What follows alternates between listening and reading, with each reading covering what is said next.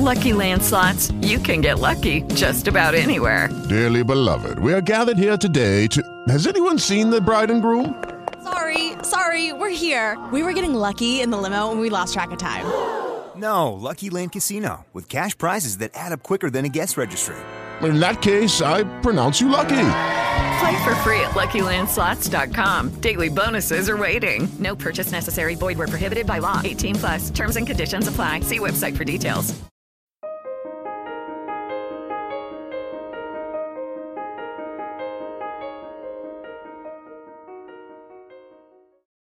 Queridos amigos, bienvenidos al curso de crecimiento espiritual según la Kabbalah. Hoy vamos a seguir con el curso de profundizando la lectura del Zohar y estamos en la introducción, en el curso número 9 de la introducción. En esta introducción el Zohar nos habla de 14 preceptos importantes. 14 es Yud Dalet, la Yud vale 10 y la Dalet vale 4, es Yad, mano, es el sostén de la persona para poder crecer espiritualmente. Quiere decir que son las bases fundamentales que el Zohar determina. Si una persona quiere crecer espiritualmente, tiene que trabajar estos 14 preceptos. El primer precepto ya hablamos en el curso anterior sobre él, es el precepto de la Yir'a. ¿Qué significa Yir'a? Yir'a textualmente significa temor, pero Yir'a son las letras de re y ya, de visión. Quiere decir que desde el punto de vista profundo, la palabra yir'a es la persona que tiene esa visión de Dios, que donde esté la persona tiene el conocimiento de que Dios está con él. Y eh, quién es el ejemplo por excelencia de la yir'a, Yosef, que cuando la mujer de Potifar vino a tentar, le dijo, Bejatati le que así como yo es verdad, nadie, nadie está aquí, porque todos han salido, pero Dios sí está presente. Dice como las parturientas en Egipto, que el faraón les dijo, cuando nazca un niño varón, lo estrangula y le decís a la madre que nació eh, muerto y la madre en ese momento con los dolores del parto no va a poder determinar o ser consciente de que sí nació eh, vivo o nació muerto. Y sin embargo, dijo, dijeron las parturientas, eh, Shifra y Pua, sí, es verdad, la madre no lo va a saber, pero hay alguien que sí lo va a saber. Dice, batir en tamaño de todo. Y vieron a Dios. Dice, tuvieron ese temor, ese temor que viene del saber que está frente a Dios a cada momento, que la persona no está sola. Y por tanto, Dijo el rey David en el, Salmo 111, versículo 10, Reshit Hashem, el principio de la sabiduría, el principio de la Chochma, de la inteligencia, es tener esa visión de que está frente a Dios a cada momento. Y esta es, este fue el primer precepto que la introducción del Zohar enumera como básico para el crecimiento espiritual. Y por tanto, dice el Zohar, dice, el que tiene ir a la persona que tiene esa visión de Dios, dice, lo tiene todo.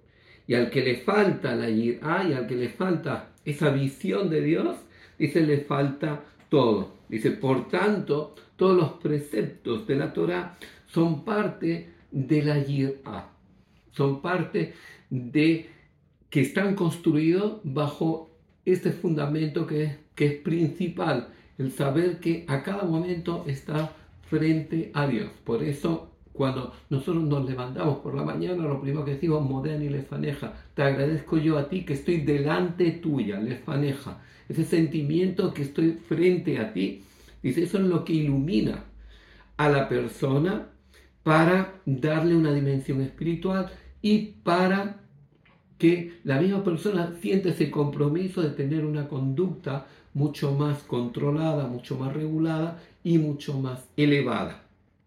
Luego entramos en el segundo precepto que, está, que trae en la introducción, es el precepto del amor, de la ahaba.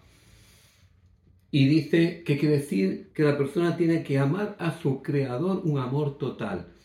Y esto lo aprendemos del el Shema Israel, lo que nos dice la Torah en el Shema Israel, dice en el libro de, de Barim, en el libro de Deuteronomio, nos dice, y amarás al Eterno tu Dios con todo tu corazón, con toda tu alma y con todos tus medios. Dice, ¿qué quiere decir? Que la persona tiene que mantener en su corazón un amor incondicional hacia el Creador. Dice ahora, ¿cómo se consigue ese amor?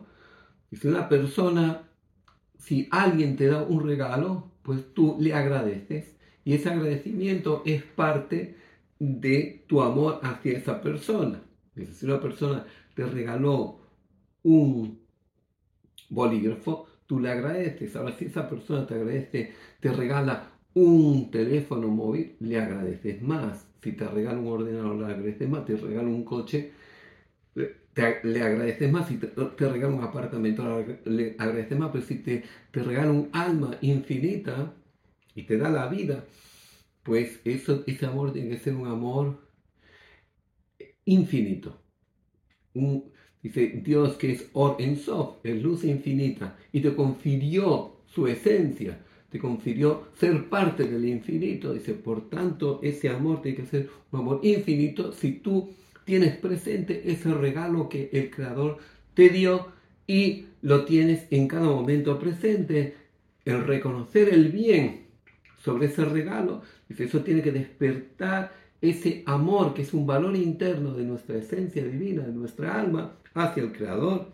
Dice, incluso Incluso que la persona durante su vida, él piense que merece mucho más y sin embargo eh, no tiene los talentos que él quisiera tener o la vida no le responde a, esa expectativa, la persona tiene que decir, yo sé que el Creador me ama, yo sé que el Creador me ha dado las herramientas que yo necesito y por tanto yo tengo que seguir manteniendo el amor.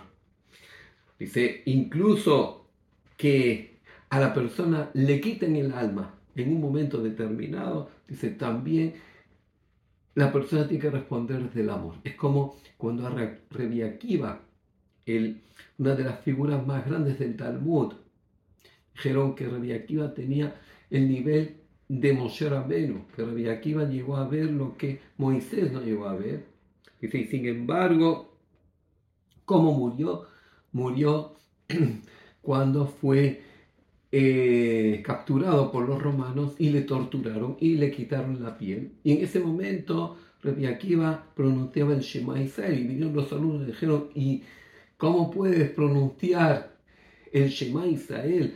Dios cuando te estaban torturando. Y dijo, toda mi vida quise cumplir con el precepto, amarás al Eterno tu Dios con todo tu cuerpo, con toda tu alma y con todos tus medios con todo tu corazón, con, con toda tu alma y con todos tus medios. Dice, ¿qué quiere decir con toda tu alma? Incluso que te quiten el alma, incluso el momento de la muerte, incluso que sea una muerte que nadie desea, pero si ha venido de esta forma, pues lo tengo que aceptar y tengo que aprovechar este momento también para expresar mi amor a Dios.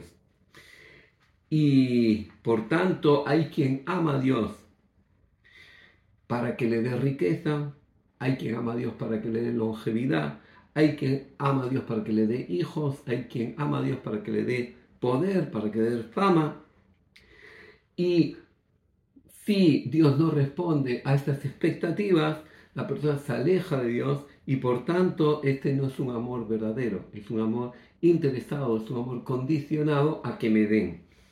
Sin embargo, el Zohar aquí nos dice, el amor verdadero es el amor que incluso que Dios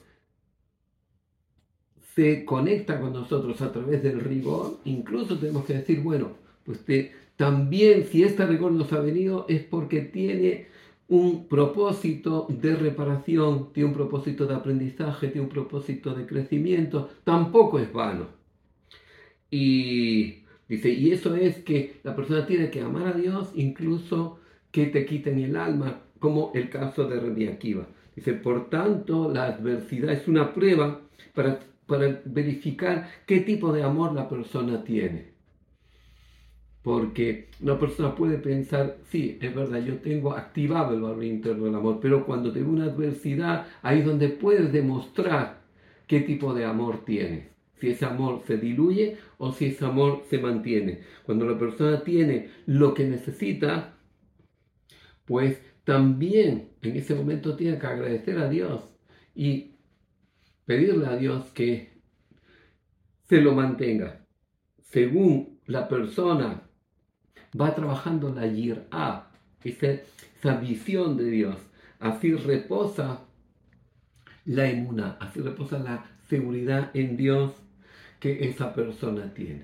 Quiere decir que lo que nos dice el Zohar aquí es un principio muy importante. Dice, ¿por qué el rey David dice que el principio de la sabiduría es la visión de Dios?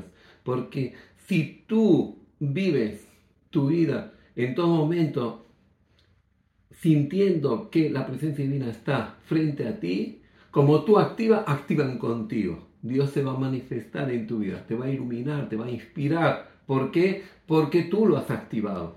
Dice, y por eso todo empieza desde ahí. Si tú quieres generar una relación con Dios, dice, la yir'a, esa visión de Dios es lo más importante. Ahora, una vez que ya tienes esa visión de Dios, dice, ahora ya tienes a Dios enfrente. Ahora, ¿qué tienes que hacer para conservar esa relación? Activar el amor, activar la entrega, el esfuerzo. Dice, por tanto, la persona no tiene que temer por el rigor, ¿Por qué? Porque la persona tiene que entender que si el rigor viene, también el rigor tiene un sentido. El rigor tiene el sentido de ver mi nivel espiritual y cómo yo me mido ante él. Dice, la persona tiene que apegarse a Dios con amor y entrega y con yir'a y con esa visión frente a él, dice, para mantener esa conexión. Quiere decir que esa conexión tiene que estar basada en estos dos preceptos que nos dice aquí eh, el Zohar, que son preceptos de la Torah. Por una parte, tener esa visión continua de Dios y por otra parte, tener ese amor a Dios. Dice, hacer, eh, hace falta, por tanto, activar la yir'a para que la persona cuando tenga esa visión de Dios, eso le ayuda a no transgredir y no perder la conexión. Quiere decir que hay un temor que es positivo. ¿Y cuál es el temor positivo? El temor a perder la conexión con Dios. Dice, y esa yir'a, esa visión de Dios te ayuda a mantener esa, ese apegamiento a Dios, dice, para eh, poder armonizar lo que es la yir'a y la java, la visión de Dios con el amor a Dios, y también en el tiempo de rigor, dice, también tenemos que mantener el amor, como hizo Remi Akiva. Incluso que Remi Akiva vivió el máximo rigor, vivió la destrucción del segundo templo, vivió la pérdida, la rebelión de Bar y la destrucción total eh, y el exilio total. Pero sin embargo, y vivió la tortura de los romanos, dice, pero sin embargo, no perdió el amor. Dice, ¿y por qué no perdió el amor? Dice, porque mantuvo la yir'a en todo momento.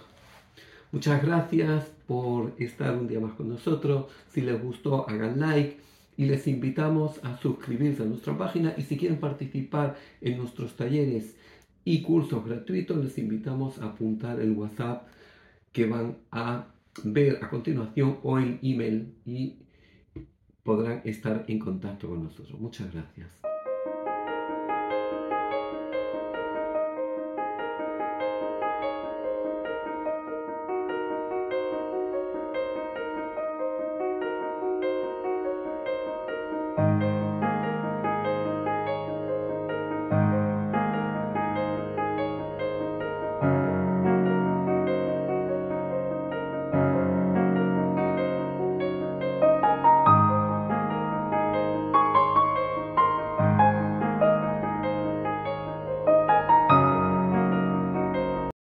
Lucky Land slots, you can get lucky just about anywhere. Dearly beloved, we are gathered here today to. Has anyone seen the bride and groom? Sorry, sorry, we're here. We were getting lucky in the limo and we lost track of time. No, Lucky Land Casino, with cash prizes that add up quicker than a guest registry. in that case, I pronounce you lucky. Play for free at LuckyLandSlots.com. Daily bonuses are waiting. No purchase necessary. Void where prohibited by law. 18 plus. Terms and conditions apply. See website for details.